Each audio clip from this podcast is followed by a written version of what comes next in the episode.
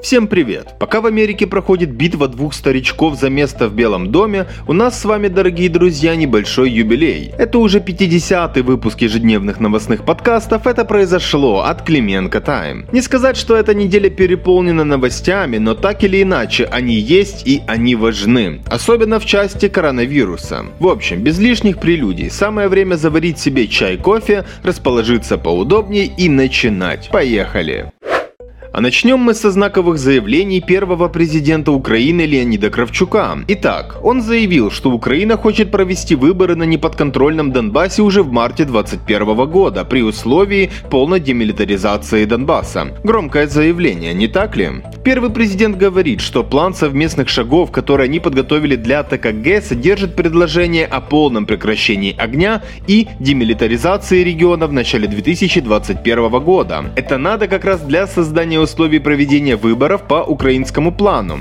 Согласно ему, цитирую, не позднее 31 марта 2021 года на территории Ордло должны быть проведены местные выборы в соответствии с Конституцией и законами Украины и с соблюдением стандартов ОБСЕ, Копенгагенского документа 90 -го года. То есть формулировки как бы намекают на условия проведения выборов, а дальше Кравчук как раз прямо заявляет, что после демилитаризации планируется, что Украина, барабанная дробь, возьмет под контроль границу и обеспечит на неподконтрольной части Донбасса нормальную жизнедеятельность. Мол, составляющая безопасности является главной для того, чтобы двигаться вперед. И вот здесь и заложена та самая старая ключевая проблема, потому что по этому самому Минску, на исполнение которого настаивает Россия, с отмашки Порошенко был утвержден другой порядок. Сначала выборы, потом контроль над границей. Кроме того, наша сторона будет настаивать на полном и безусловном доступе международных организаций в регион регионе, включая Международный комитет Красного Креста. И Украина хочет это реализовать до середины этого ноября.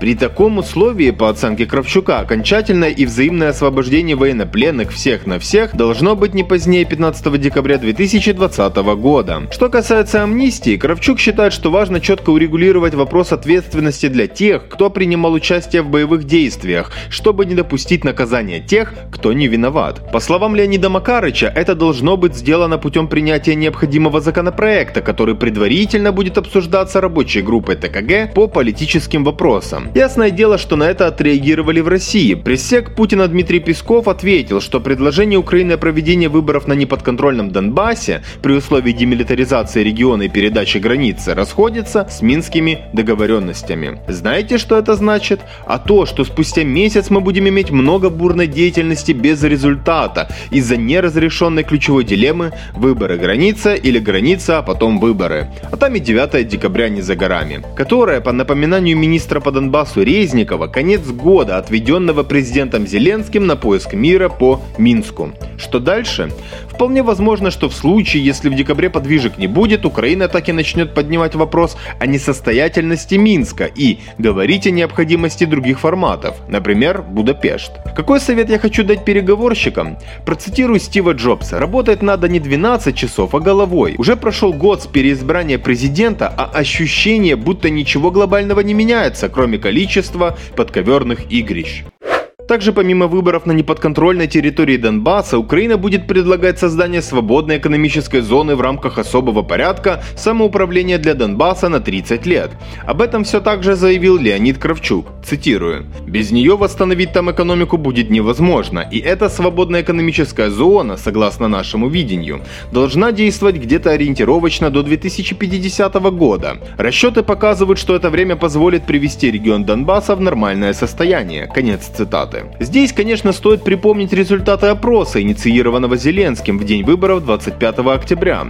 Скажем так, голоса разделились практически поровну. Ну и очевидно, что обновленная СС, конечно, может быть выгодна Ахметову, как нынешнему партнеру Банковой. Но в итоге вопрос, конечно, в другом. Как вы планируете создавать СС, если подвижки по Донбассу сейчас похожи на имитацию бурной деятельности, в том числе из-за дилеммы граница выборы?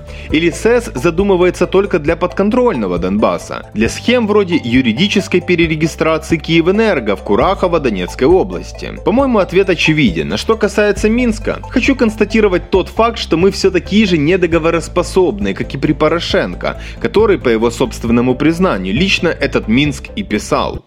А дальше от новостей глобальных и всеукраинских перейдем к событиям под куполом Верховной Рады. Как-то тихо и без лишнего шума с нардепа и экс-слуги народа Александра Юрченко и с его помощника Ивана Фищенко были сняты средства слежения, то есть электронные браслеты. Это стало возможным благодаря решению следственного судьи ВАКС Сергея Майсака. Остальные обязательства фигурантов, такие как сдача загранпаспортов или ограничение покидать пределы Киева, пока остаются в силе, до 2 января минимум. Но в целом, судя по всему, дело близко к развалу. Коррупционное дело не мешало и ранее Юрченко ходить в Раду и полноценно участвовать в законодательной деятельности Украины. А сегодня под стенами парламента он уже успел пообщаться с журналистами. Вольготно и нагло, как будто нет против него никакого дела, и его не подозревают в получении взятки. Кстати, во время общения со СМИ Юрченко за шею хотел схватить его экс-коллега по фракции Гео Лерос, чтобы затащить в здание Рады. Пожалуй, первое действие Лероса, или как его называют Юрченко Део Ланоса, которое мы одобрили.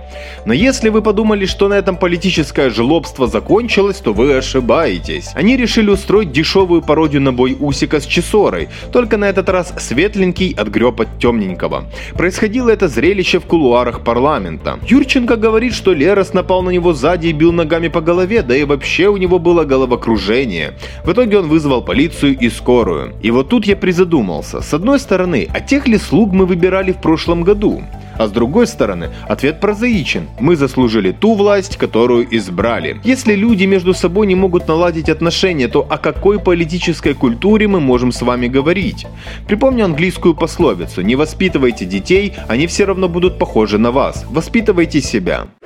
Раз мы с вами уже оказались в Раде, то вот вам еще одна новость. Сегодня в первом чтении проголосовали за госбюджет 2021 года. 275 нартепов одобрили документ за основу. И здесь интересные детали. Издание Бабель пишет, что получило в распоряжение слив темников, которые слуги должны озвучивать на эфирах политических ток-шоу. В целом, слугам якобы подготовили методичку, как отбиваться от вопросов по поводу выполнения бюджета, о хотелках депутатов, о сокращении расходов на оборону и увеличение на сектор безопасности и так далее. Грубо говоря, представители «Слуги народа» должны дальше убеждать, что монобольшинство есть, хотя по голосованию в первом чтении видно, что сами бы «Слуги» не справились, 209 голосов как-никак. И еще, что этот новый бюджет это не про хотелки, а про социальное развитие. И приводится ряд контраргументов. Первый. Увеличение расходов на сектор безопасности это не лично для Авакова и МВД. Это в том числе и на разведку, пограничников, СБУ ГСЧС. Дескать, ГСЧС это юрисдикция Авакова, но разве нам не нужно выделять больше денег на спасателей?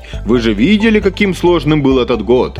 От себя добавим, видели. И денег выделяется много из года в год, только на пожарах у спасателей бензина нет и шланги дырявые. А полиция, честно говоря, порой вообще не понимаю, зачем она нужна, да и за такие деньги. Второй момент. Повышение минималки – это шаг в сторону детинизации рынка труда, а пенсионерам надо говорить, мол, дыра в пенсионном фонде есть в том числе из-за того, что часть политиков и бизнес не поддерживают повышение. А потом бабушки будут говорить «Ох, буржуи проклятые, лишают нас нормальной жизни». Третий момент. Денег на субсидии хватает, более 30 миллиардов гривен, а пенсионерам, которым за 75 лет обещают выплаты. В бюджете заложено повышение зарплат учителям, а деньги в бюджете будут за счет повышения эффективности фискалов, а также за счет приватизации. В целом, судя по результатам первого голосования, голоса за бюджет во втором чтении будут. Скорее всего, поменьше, чем в первом, но когда ключевые хотелки бенефициаров фракций и групп удовлетворят, а они, конечно же, будут, то не менее 240 или 250 голосов в итоге должно будет найтись. Но про пенсионный фонд я смеялся долго. Кто им вообще эту дичь пишет, честное слово?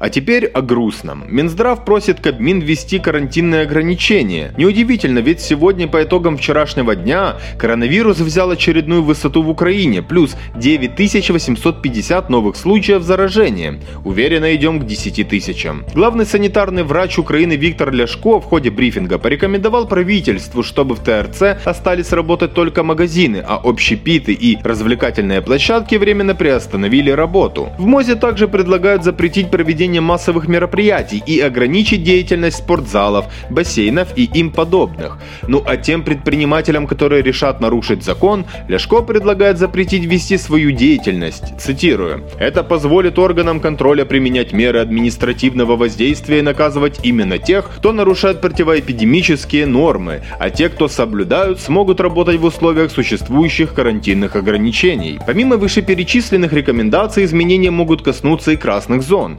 Например, планируется разрешить посещение детских садов и младших школ, а тех, кто учится в средней школе, начиная с 5 класса, будут переводить на удаленку. При этом местные власти будут сами решать, какие ограничения вводить, а какие нет. Премьер-министр Денис Шмыгаль тем временем прогнозирует, что скоро у нас уже будет 15 тысяч больных в день, а к концу года и все 20. Ситуация становится все хуже, а люди продолжают игнорировать меры предосторожности. Увы.